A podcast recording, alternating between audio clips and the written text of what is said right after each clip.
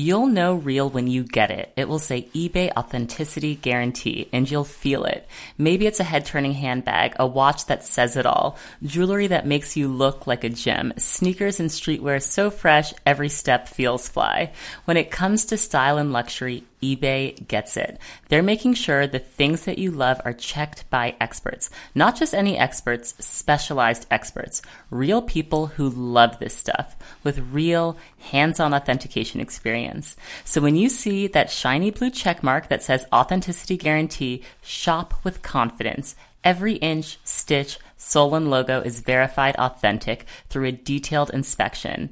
That's how you know eBay's got your back. Because when you finally step into those sneakers, put on that watch, get your real gold glow up, swing that handbag over your shoulder, or step out in that streetwear, you'll realize that feeling is unlike any other. With eBay Authenticity Guarantee, you can trust that feeling of real is always in reach. Ensure your next purchase is the real deal. Visit ebay dot com for terms.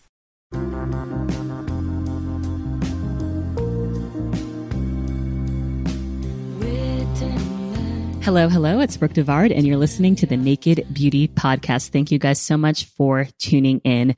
This episode is a little bit different than my typical episodes, but this topic was just too important. And I think one of the things about having a podcast and a platform is you can use that platform to tell other people's stories, to raise awareness, to increase empathy.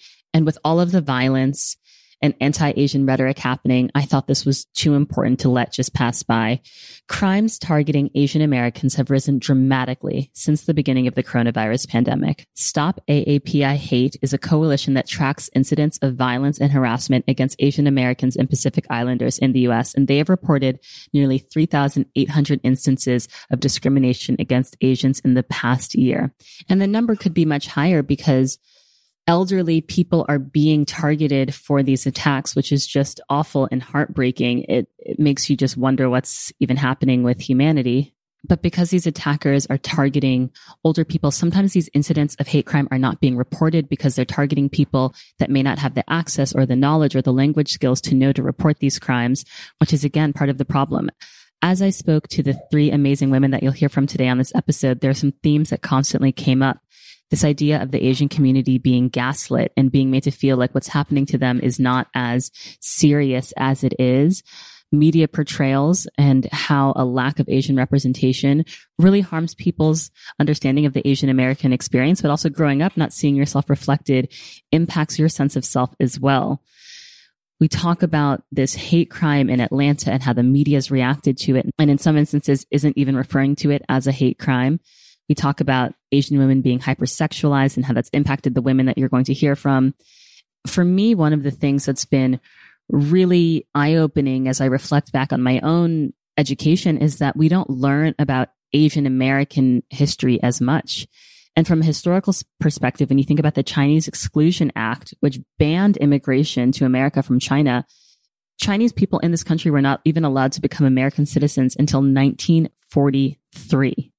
And our country has a history of racism and policy against Asian Americans. And I don't think it's something that we talk about or reflect on enough. So I have linked to some resources in the show notes so you can educate yourself and learn more, because I think that's very important for all of us to do.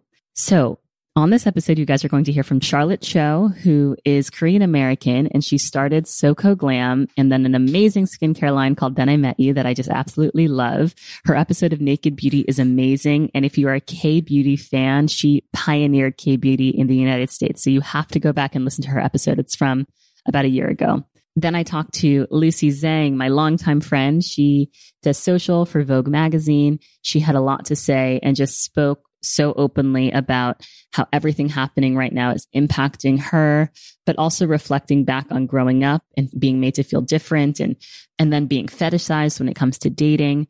And then I speak to my amazing manager at work, Natalie Chan. She grew up in Sydney, so she has a different perspective, but we have a lot of parallels in terms of growing up and going to majority white schools and how that impacted us. So I really think you guys are going to learn a lot from hearing from these three women that I've gathered from this conversation.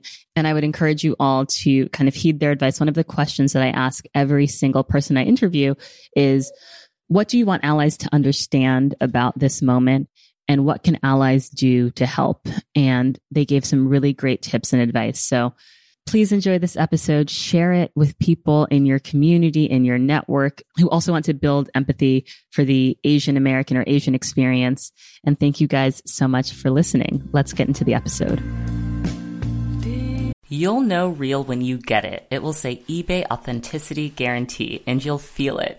Maybe it's a head-turning handbag, a watch that says it all, jewelry that makes you look like a gem, sneakers and streetwear so fresh every step feels fly.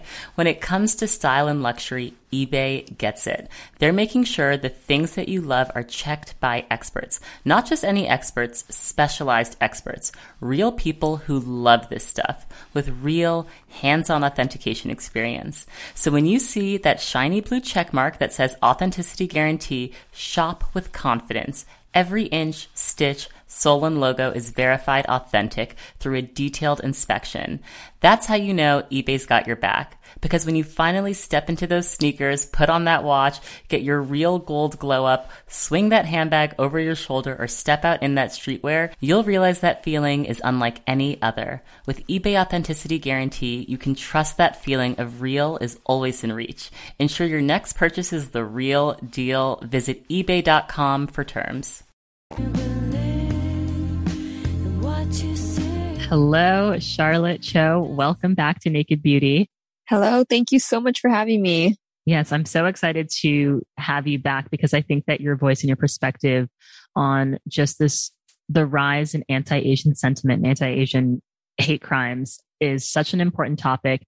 And I'm particularly really wanting to talk to you about it because I feel like in the beauty community, we love K-beauty, right? And like, we love like a gua sha routine and like, we love so many things about Asian beauty culture. But I think it's really important to, you know, not just love the culture and all of the beauty stuff it has to offer, but also think about the people. And, and when a group of people is hurting, I think it's really important that it's acknowledged and understood by all communities.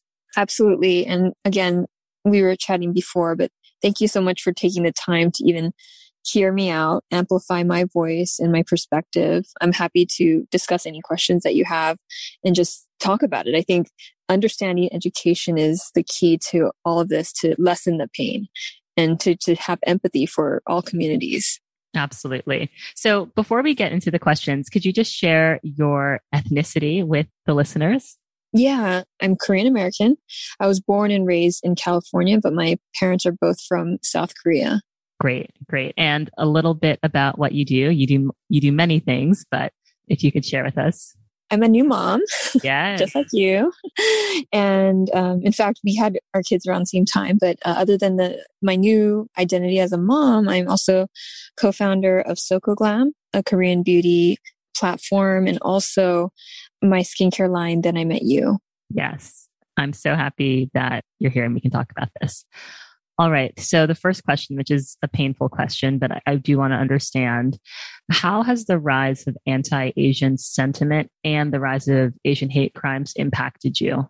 So growing up in California, I actually, I was the only Asian kid in school. And um, I definitely dealt with racism growing up. You know, they would have specific chants for me. They would say that my eyes were like slits and they were surprised I could see out of them. Like there's all these things that I experienced as a kid, which I of course oppressed because I've even seen my own parents get verbally attacked with racist comments and, and, and things like that of that nature. And I've seen them just stay quiet and not fight back, not talk about it. And so I think, you know, as a kid growing up, you kind of learn how to internalize it as well.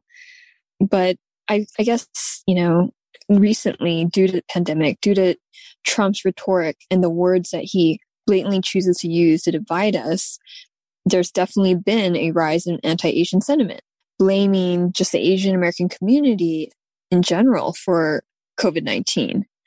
So I've I've been personally verbally attacked in the streets of New York, which has been shocking for me. Wow. Uh, considering how diverse it is. And that's why I love the city. Oh my God, wait, what happened? Like, were you, when did this happen? I was coming from a trip from Korea. I was on a business trip in Korea for about a couple of weeks, came back. But on the, the time that I was coming back to J F K, it was at the outbreak of, of COVID nineteen started happening. And basically everyone in Korea immediately started wearing masks. And uh, even on my flight back to J F K, the stewardesses, all the passengers were wearing masks, no question about it. It wasn't even like a question. So once I landed J F K, I had a mask on, but everyone kind of looked at me like I was diseased. And I remember riding a subway shortly after, and literally people were just trying to stay away from me as if I was a carrier of COVID.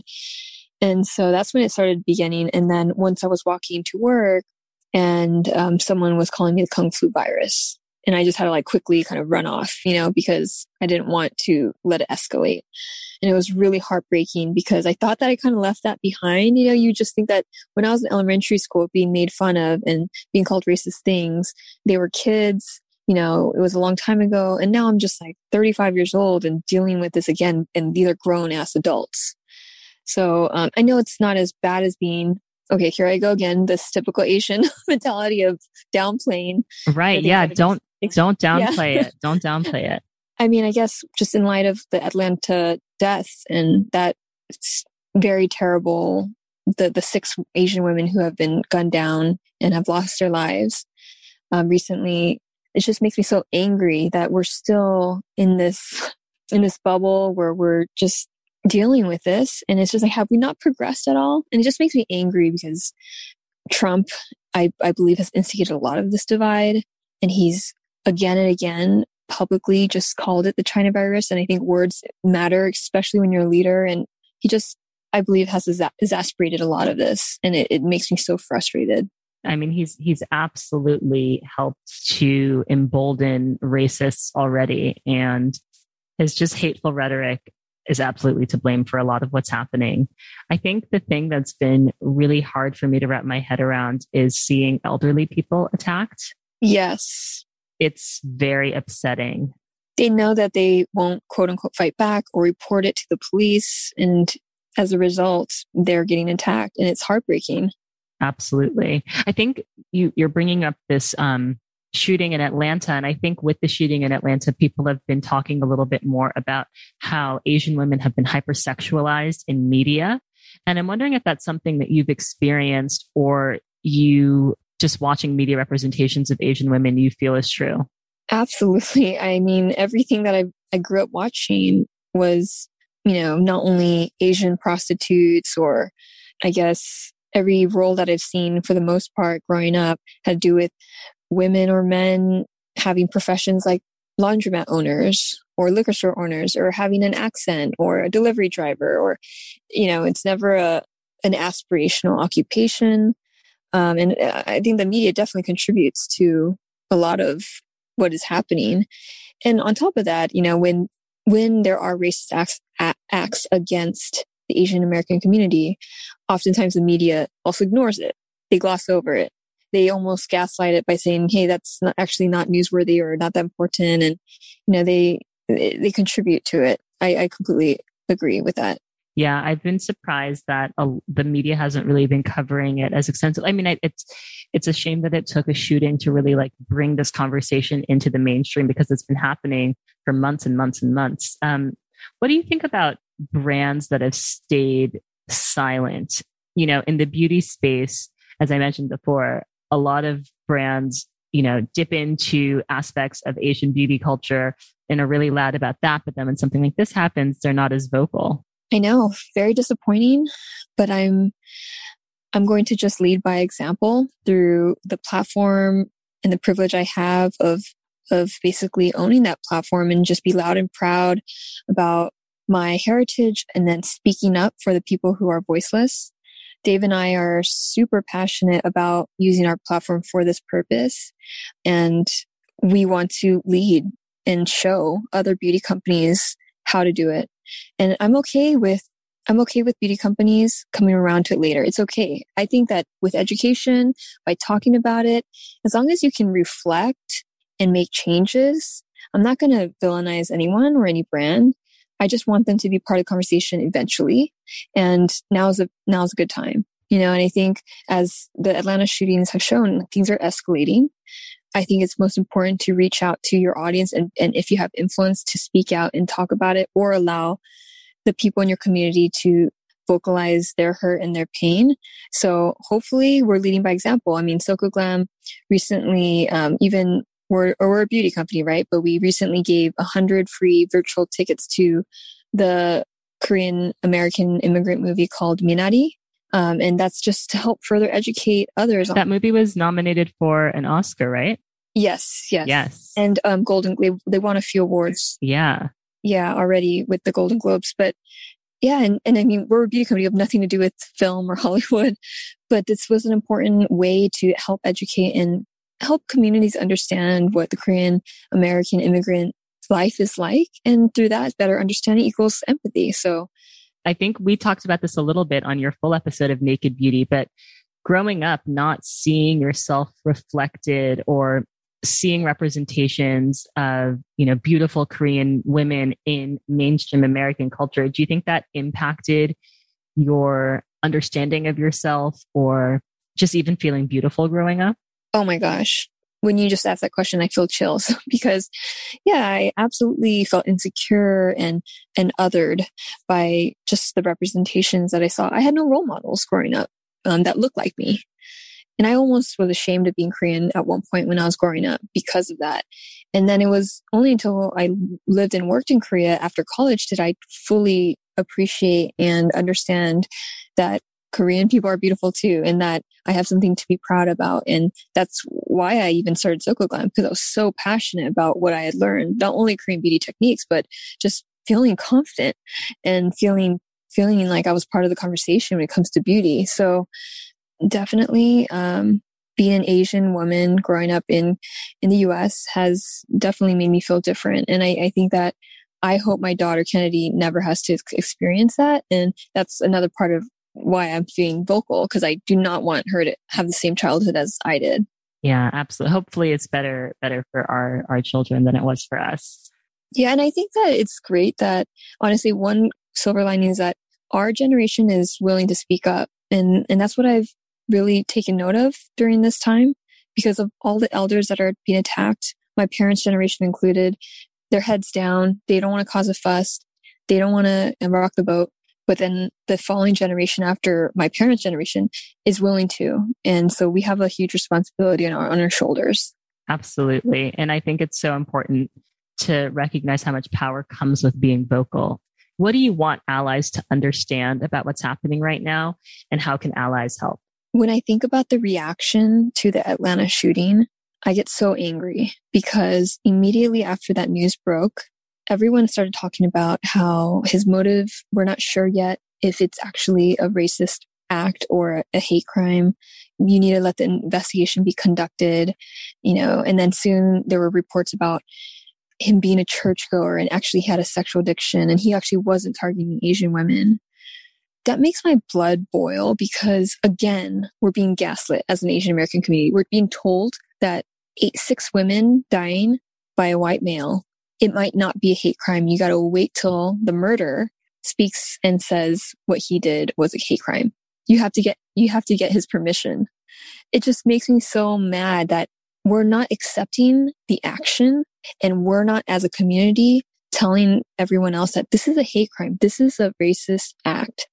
Yet we have to wait for this murderer to almost concur and say say that what he did was actually a hate crime. Which which murderer is going to do that? Maybe there's some crazies out there, but you actually get charged with a much harder sentence if you admit that it's a hate crime. So no one in their right mind will actually admit to it.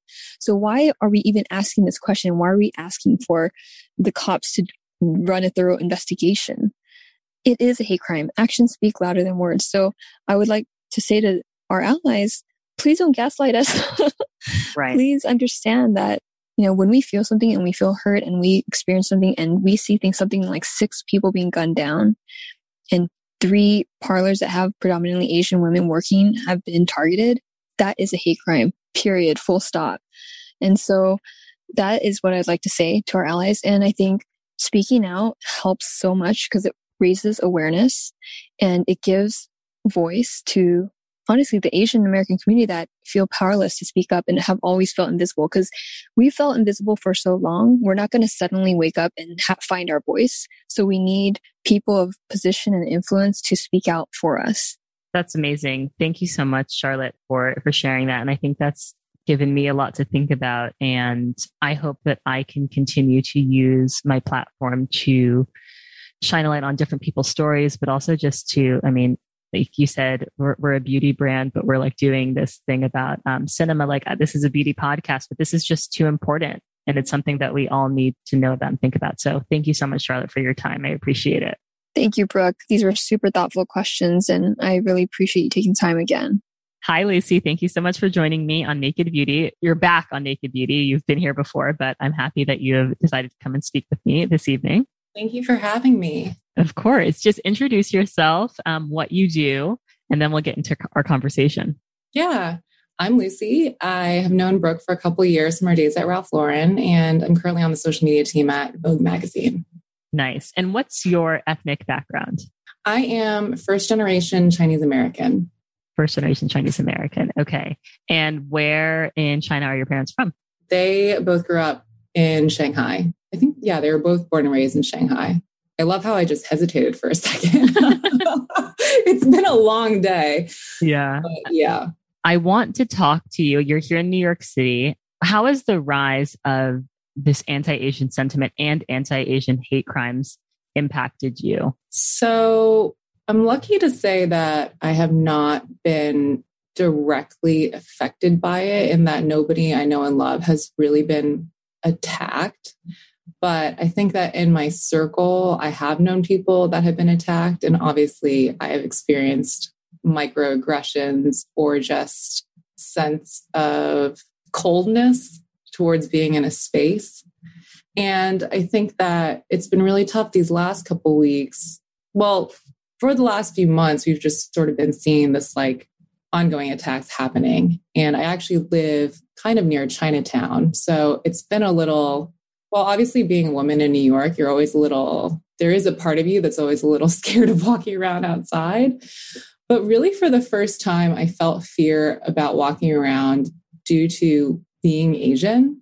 And I think it's because you would hear all of these random things happening to other Asian people, young Asian people too, like me, around all the places where I just walk around or my subway stop, or things about people like getting spit on the subway, just awful things. So that I've been trying to deal with. So that's been tough. And I think I've been speaking to a couple other people too, who are Asian as well in New York, and they've kind of been feeling similarly. And one of my friends is actually a doctor and was feeling a lot of the animosity throughout the year. And he was in a really interesting position because he's literally saving lives, like in the COVID I C U unit. And yet he's also being scapegoated for this moment. So that's been tough.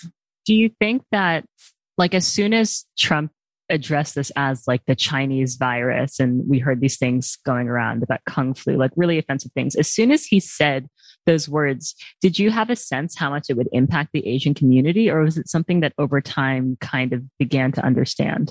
I think in a way I did, because I think that I've been conscious of just the ongoing anti-Asian rhetoric or sentiment in American history that's been going on. And so I think that that was definitely a clear marker that like this feeling is going to be amplified in America. And I didn't necessarily know where that was going to lead, but I knew that it felt like a different singling out of a community. So you shared this. Um, how do Asian Americans heal from a lifetime of hidden realities and unspoken trauma unrecognized by others? We must begin to integrate the fractured pieces of our identity that emerged to protect us from a world that refused to see us and benefited from our parents' silence. And I think one of the things that I've seen a lot is that I guess many people in the Asian community have felt like they have been silent about their erasure or their lack of representation. Could you speak a little bit more to that? Yeah, I think that a lot of that is also gaslighting of the Asian community, honestly, and saying that we don't have it bad as bad as other groups do, and therefore we must not have it. I think that that thinking becomes ingrained in you, and you sort of start to think that you are just being sensitive to a situation, or, you know, you don't have a right to complain because somebody insulting your appearance isn't as bad as what, you know, somebody physically harming someone else. And I think it was Kathy Park Hong that wrote this, but just remembering that it's not the struggle Olympics when it comes to minority groups. And I think that last year, there's a lot of talk about how the model minority myth really hurt everybody involved. And it wasn't, it's not necessarily like, I think it's been told to Asian Americans as if it's a compliment, but it's not. And it's only held back, you know, all the other minority groups as well, by then placing the blame on them for being part of the system. And so the part of that quote that actually really stuck out to me was how society benefited from our parents' silence. And I think a lot of that too is recognizing the sacrifice that our parents made to come here and knowing that they didn't really have a space, or they didn't have the language, or they didn't understand how culture worked here in a way that allowed them to really complain when they were being hurt or oppressed or taken advantage of. And I grew up with my parents kind of sharing it here and there. So like, I knew that we would not be treated the same as other people, but they also shielded a lot of that from me. And I didn't know about it until I was older. And so now it like fills me with rage sometimes when I think about everything that people go through, and then just to be told, oh, you didn't go through anything. You had the same experience as a white person in America is just not, it's just not the same. Absolutely not the same. And I think another interesting aspect that for me has come up with um, specifically this hate crime in Atlanta is this idea of Asian women being hypersexualized or oversexualized, which is something that I think we've seen in mainstream media. I'm thinking about Austin Powers movies growing up, or just the idea of Asian women being hypersexualized. Is that something that, one, you've noticed in the media, but two, you've also experienced just like growing up? You know, did, did men approach you differently as an Asian woman? Did you have to deal with any just like inappropriate comments from people as a result of being Asian? Well, you definitely experience it. And I think you also have your guard up a bit. I was thinking about this before too. I mean, the sexualization of women happens to so many other cultures and minorities too. It kind of feels like unless you are a white person, you're not able to have nuance of character. Like the characters that you see on screen are always like a typecast of a single, some sort of person. And I think that it's interesting because the hypersexualization of Asian women has, in a weird way, been twisted to also seem as a compliment to us because we are desired by the white male gaze. And yet at the same time, the same media has also made Asian men unattractive and has made them unattractive to the white female gaze. So you have that strange gender dynamic and sort of who is desirable out of the group of Asians and why. And then I think too, like, there's layers of just the history of sex trafficking in Southeast Asia and how a lot of the customers for like victims of sex trafficking are from the West. And there's like that layer on top of that. And then your question about how personally I experienced it. I mean, I think, again, when you know that somebody has dated several Asian women in the past, it kind of personally makes me pause. Try to figure out. You mean like a, a non-Asian person, if all of their previous girlfriends are Asian? Even if it's an Asian person, because then it's, do you have, but that's a little more complex, I think. Okay. But there are also obviously Asian men that only want to date Asian women. Do you have an issue with that? I think that it's a bit of a different topic, but I mean, everyone should do whatever they want to do. But obviously within Asian culture, there's also kind of cultural norms and pressures to conform to a certain vision of what an Asian woman is within Asian culture. I don't think that, I mean, I think Asian culture also has its own different power dynamic. Like, for example, I know for my parents and their generation, if you married into a family, the woman would have to go and live with the man's family because you're a part of his family. Right. So anyway, but it's, it's definitely very different from the situation that we're talking about, which is American men, I guess. Yes. Who are probably not Asian. I think you do sometimes pause to just try to figure out, is this someone who can see me as my whole person? Or is this someone who may see me as something exotic or different, or have some kind of stereotype belief ahead of time that somehow makes them attracted to me? but is not the real me. Right. Has anyone explicitly come at you in a way where it was clear that you were being fetishized? Oh, yeah. I mean, I've been walking down Midtown and men have grabbed me and said, oh, you're so exotic. Or actually, this was funny. One time, literally, I hate men sometimes when I hear stories like this. It's just like, why? Or, you know, anytime you're walking the street and people are like, konnichiwa. People say konnichiwa to you? Yes. Well, my favorite was one time I was in front of like Duane Reade in Union Square and this guy was like, ni hao, like, konnichiwa, kawaii. I was like, wow, you're just like really trying out all the...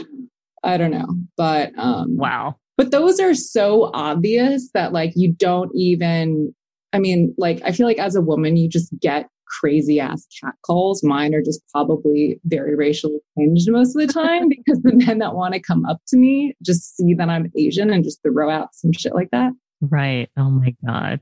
But like all women are getting crazy things on dating apps, I'm sure.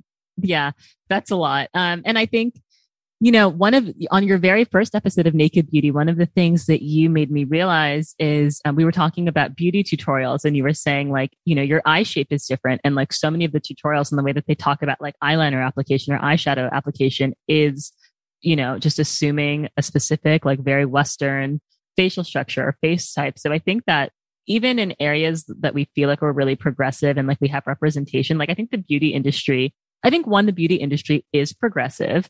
Um, I think they, in a lot of ways, are like further along than the fashion world. Um, but there's still a long way to go in terms of like representation. And I think I've seen a lot of brands get much better about having like Black representation on something as superficial as like their Instagram feeds and their websites. But I don't know. Do you feel like you, if you're looking for skincare products or makeup products, do you feel like you see a lot of models or creators that are Asian, you know, showing those products? Well, it's definitely increased a lot, I would say, from when I was a kid or a teenager or a young adult even. But in recent years, yeah, there have been, there have been more people and also diversity of Asians. I mean, I think that one of the nuances here too is like beauty standards in a, of an Asian in a Western world versus beauty standards of an Asian in Asian society. Like what Chinese people consider is beautiful for ch- other Chinese people is different from what Americans think is beautiful for a Chinese person. How are they different? Well, I think that even in Asia, and this is, this is not, I mean, this is like, you can read into a lot of this. So double lids are considered desirable. Large eyes are considered desirable. Straight hair, like glass skin, pale skin, being light skinned, no freckles, being skinny, like having a, a petite frame, you know? So I think that there is also still a diversity in what Asian beauty can be. Like Asians have freckles and they have curly hair and they can be bigger, they can be smaller. So there's, I think it's becoming more diverse, but yeah, there is also that nuance there of like Asian versus Western standards of beauty as well. Totally. That's so interesting. I think a lot of brands haven't been as vocal about this message around stopping Asian hate. And maybe, I mean, we're we're, we're having this conversation on Thursday. Maybe by the weekend or by Monday, they'll they'll start releasing statements. But has it surprised you that some of the brands um, haven't spoken out against this? When, especially the luxury brands that clearly have, you know, Asian customer bases, if they haven't said anything? Yeah, I think that after last summer and everybody trying to be better about taking a stand of solidarity and all of these, um, and, you know, and listening and doing the work and all of that, I think that a lot of people have been talking for this about this for months. And it's really horrible that this shooting has been kind of the catalyst for this to be a larger nationwide conversation. But I think that a lot of brands silence during the past few months says more. I was especially sensitive to it around Lunar New Year because it felt like, how could you acknowledge, I'm just speaking personally, like how could you acknowledge your Asian customers for Lunar New Year, but not acknowledge pain that they're experiencing right now? And so it felt kind of like, we see you, but they didn't fully.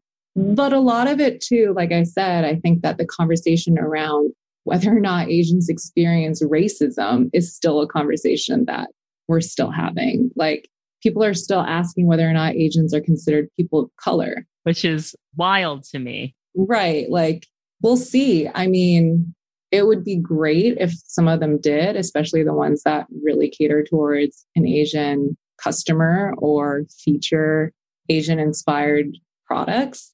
I mean, I think that what's already been said is already been said by not doing anything until they're being asked to do it. So, yeah, I think you're right. It's like a little bit late at this point. Just want to, you grew up in Indiana, which is, you know, not the most diverse melting pot in the world. Um, growing up, did you feel othered for being Asian? Did you feel different from your classmates? Were you made to feel different, I should say? Not did you feel different? Were you made to feel different? You know, it's hard sometimes to think about what it was like when you were so young, because I almost think about what was my memory and what's like me projecting onto my memory. But I think it comes back to sort of this sense of microaggressions. Like, I think that a lot of people at my school didn't necessarily say anything hateful to my face. I think a lot of it was like, I remember in fifth grade, every single girl did this like messy bun thing. And like all the girls did this and put like a ribbon in it. And it was like a thing. And so I went home and I tried to do it, but I couldn't do it because my hair was so straight. And it's like, you kind of need like this wavy hair, like texture to sort of keep it up and like in. But not, but not too much texture, because I couldn't have done it. a, spe- a specific brand of white girl hair only. Okay, I got it. Exactly. And so the fact that I was like the only girl in class, and I had like my best friend at the time also like wouldn't do the messy bun. So like the two of us were like non-messy bun girls, and every single other girl in class was a messy bun girl.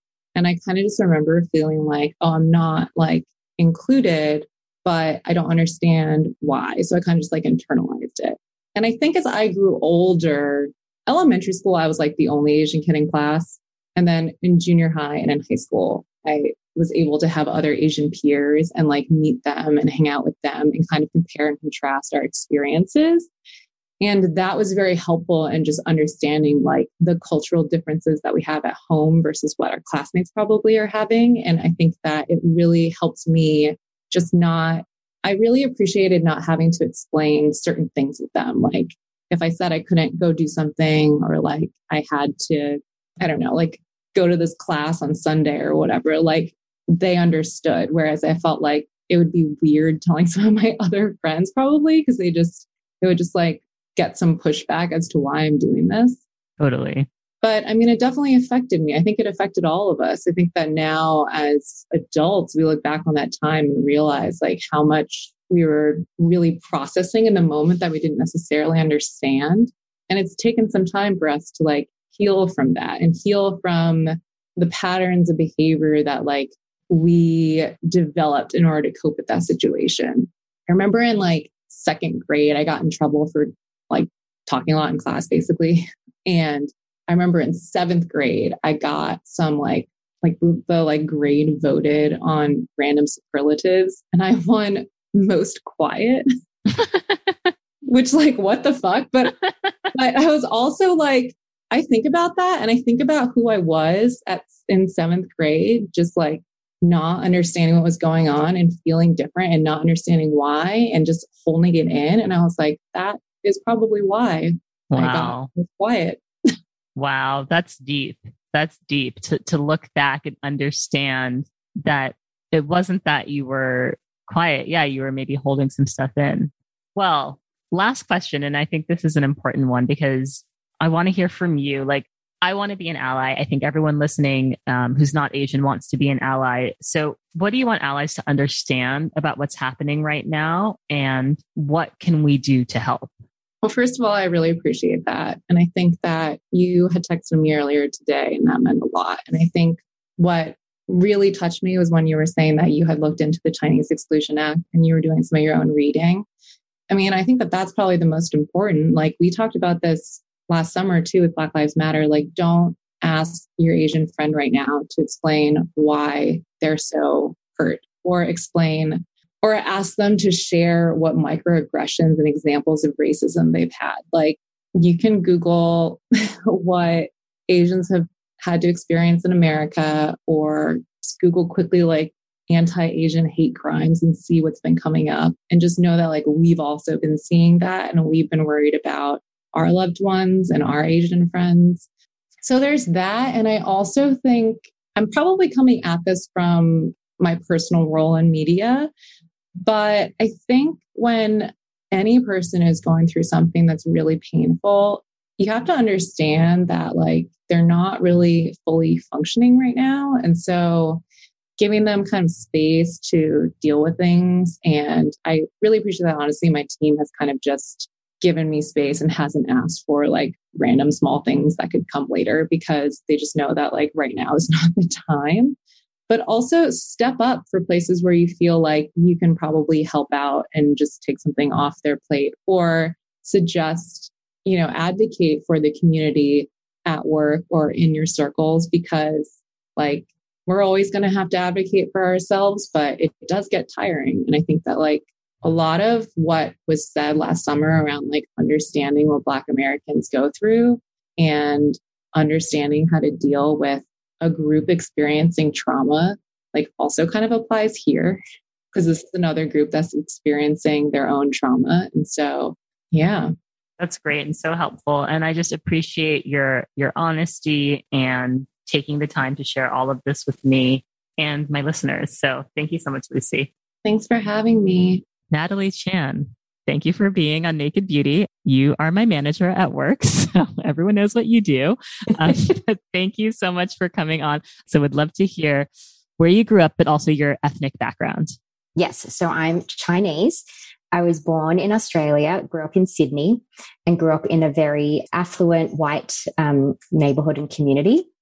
I moved to New York te- almost ten years ago. And I think that not being from the U S has meant that I've had to work harder to learn about the history of racism here. We studied like a little bit of American history at school, but it wasn't a huge amount. I think it's also been in parallel with my own journey and my own identity as someone who's Chinese, but born in Australia in um very white uh, community, and a, almost like a whitewashed upbringing, I'd say. So I think that's been like a huge part of like the the journey and like where I've come from. Yeah. I mean, speaking as someone who grew up in also a majority white environment, I think it's always like a journey to realize the parts of your identity that maybe you suppressed or you didn't feel as connected to because you just didn't have that representation or like know to feel connected to those parts of your culture. Yeah.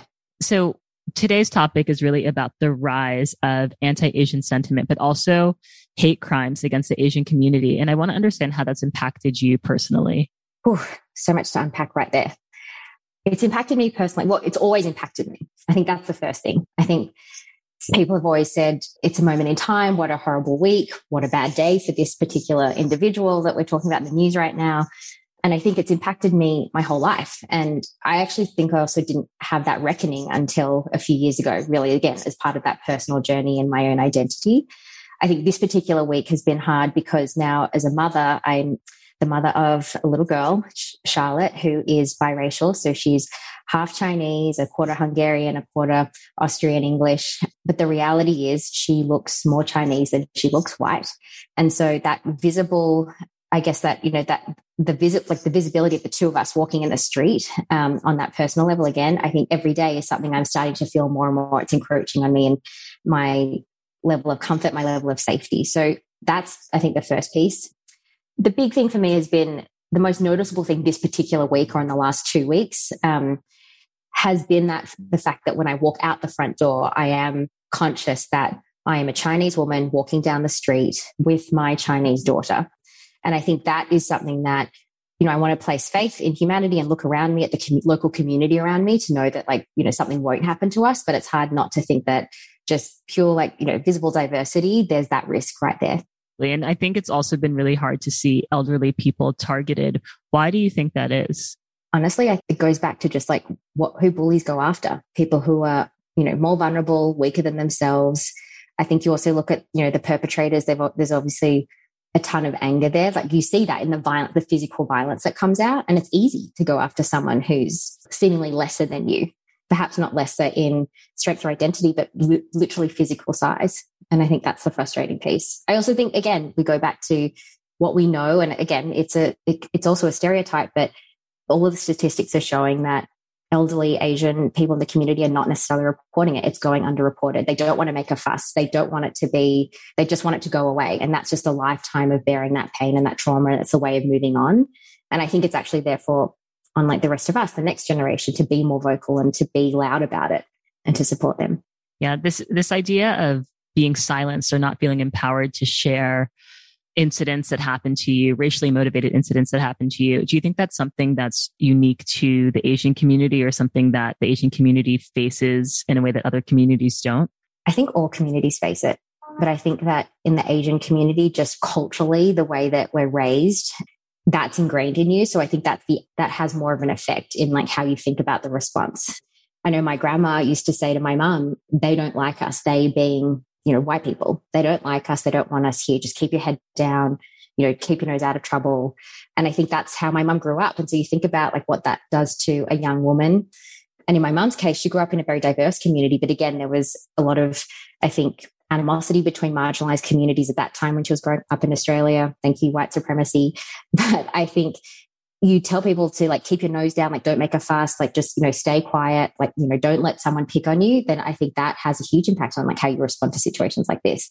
I think the challenge is, I wouldn't say other communities don't feel like they have the ability to speak up or have that space. I think there's space for all of us. But the reality is, again, we talked about the concept of gaslighting before.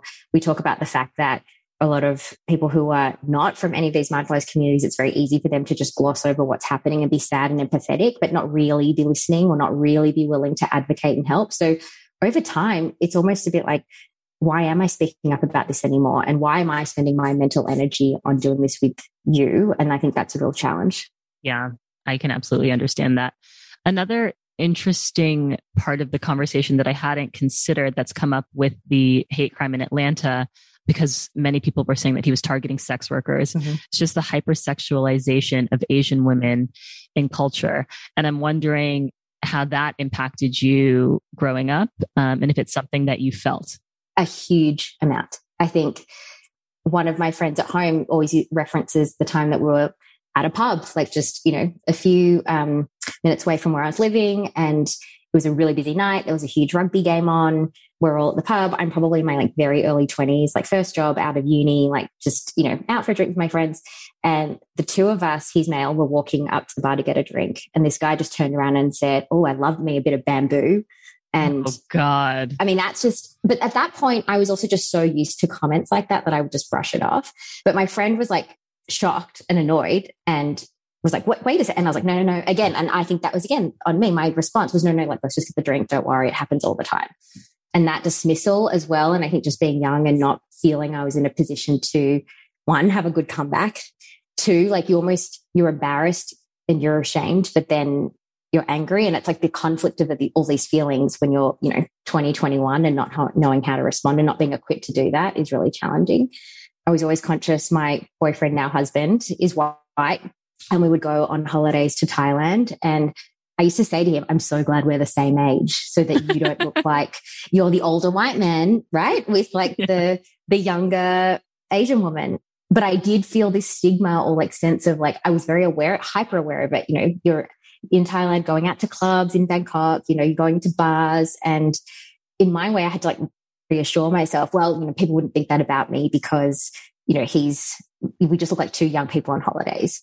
But again, what I realized, like, as I like look back on and time over this and unpack all of that, I'm like, I was also like ashamed about the fetishization and not looking at the people who were doing this and the perpetrators. I was looking at other like young Asian women and being thinking, oh, thank God I'm not like that. So again, what I like worry about is like, that's all packed into adjacency to white supremacy, proximity to whiteness, and how I was trying to distance myself from that. And, you know, that's, it's really sad when I think about that growing up and, you know, how I think a lot of young women are probably, you know, their responses today. I think that's all wrapped up in that too. But I think also at the end of the day, we can call it what it is. It's just racism too. Yeah. Hy- hypersexualizing or fetishizing a group of people is just an extension of racism. Absolutely. How did growing up in majority white spaces make you feel different growing up or othered? It was just constantly present. I had people who would also, I think, whitewash my identity and tell me like, oh, you look, you know, you're, you're so pretty for a Chinese girl. You look Hawaiian, like a Hawaiian princess.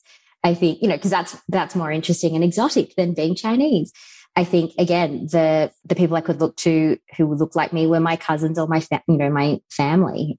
And so there was no real, outside of my family, there was no real exposure to other people like me in the community. There was no sense of pride. My grandpa used to tell me growing up, China's going to be a superpower one day, like take pride in like being Chinese. And I just wanted, I didn't want anything to do with that. My mom said one of her saddest memories was when I was, I think, five, so basically kindergarten, and she's packing my lunch. And I was like, is that Chinese chicken? And she was like, what do you mean? What's Chinese chicken? I was like, did you put soy sauce on there? And the other memory she said she has of me is asking, you know, why don't I have blue eyes and blonde hair like Alicia, another girl that I grew up with?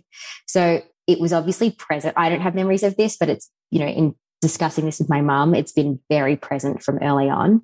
And now being a mum to Charlotte and like thinking about where we're living here in Brooklyn, like, yes, it's diverse, but I also live in an area that's gentrifying very rapidly. And so when I look around at the playground, it's increasingly over the last couple of years, like more and more white. And I really think about what does that mean for her experience growing up. And so much of that means I have to unpack my own identity and figure out myself first and do the work with me, because all of that is now being imparted um, to my daughter.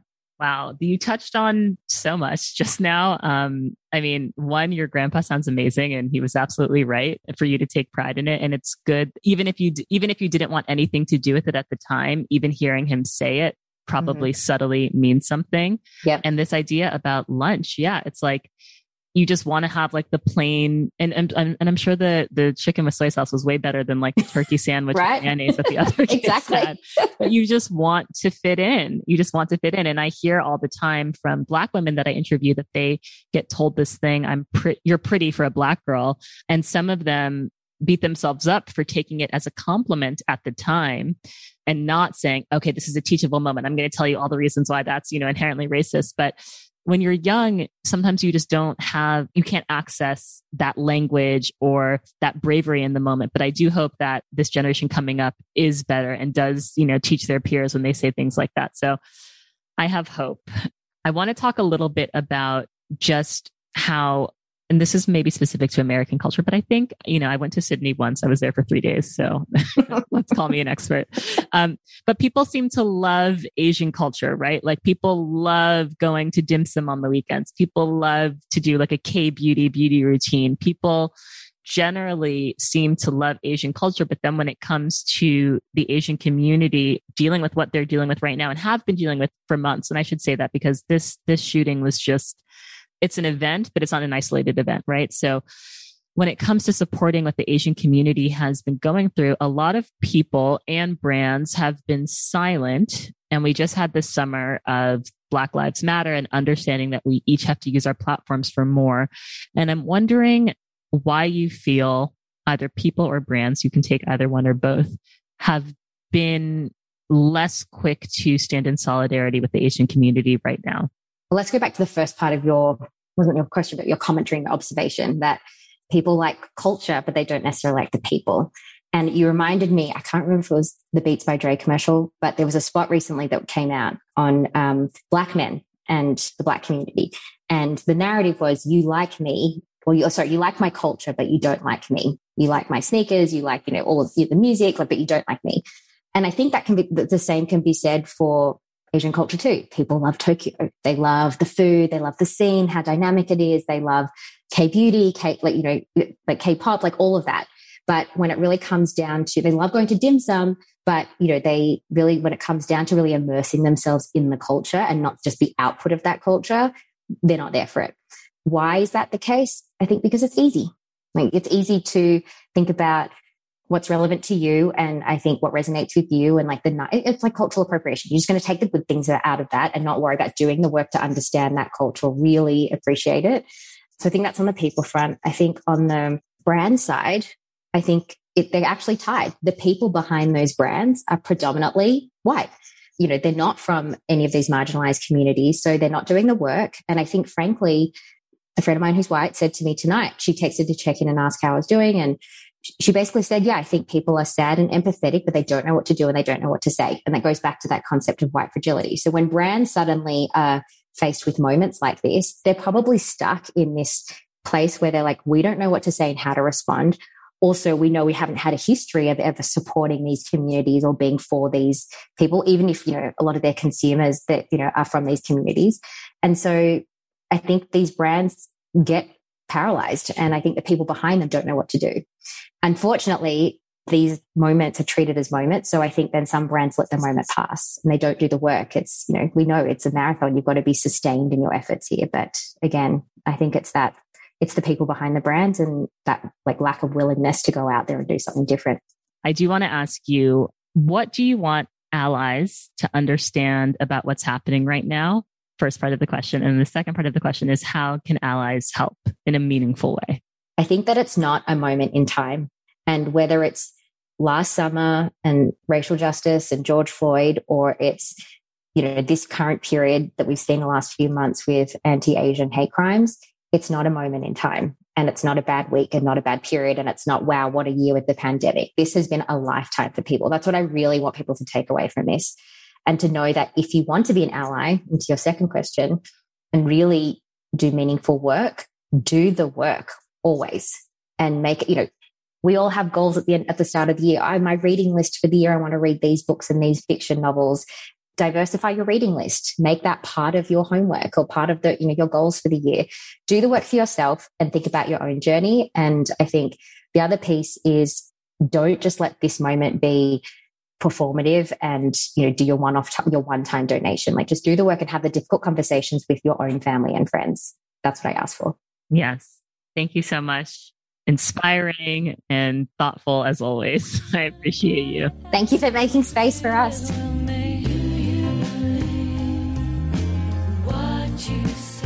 Thank you guys so much for listening. I hope hearing the stories today gave you new perspective, and I invite you to check out the resources linked in the show notes, and check out at Naked Beauty Planet for more on this discussion. Thank you guys.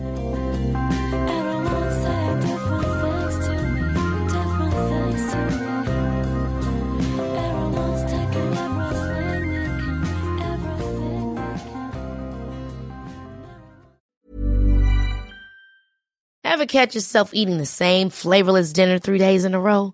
Dreaming of something better? Well, HelloFresh is your guilt-free dream come true, baby. It's me, Kiki Palmer. Let's wake up those taste buds with hot, juicy pecan-crusted chicken or garlic butter shrimp scampi. Mm. Hello Fresh. Stop dreaming of all the delicious possibilities and dig in at hello fresh dot com. Let's get this dinner party started.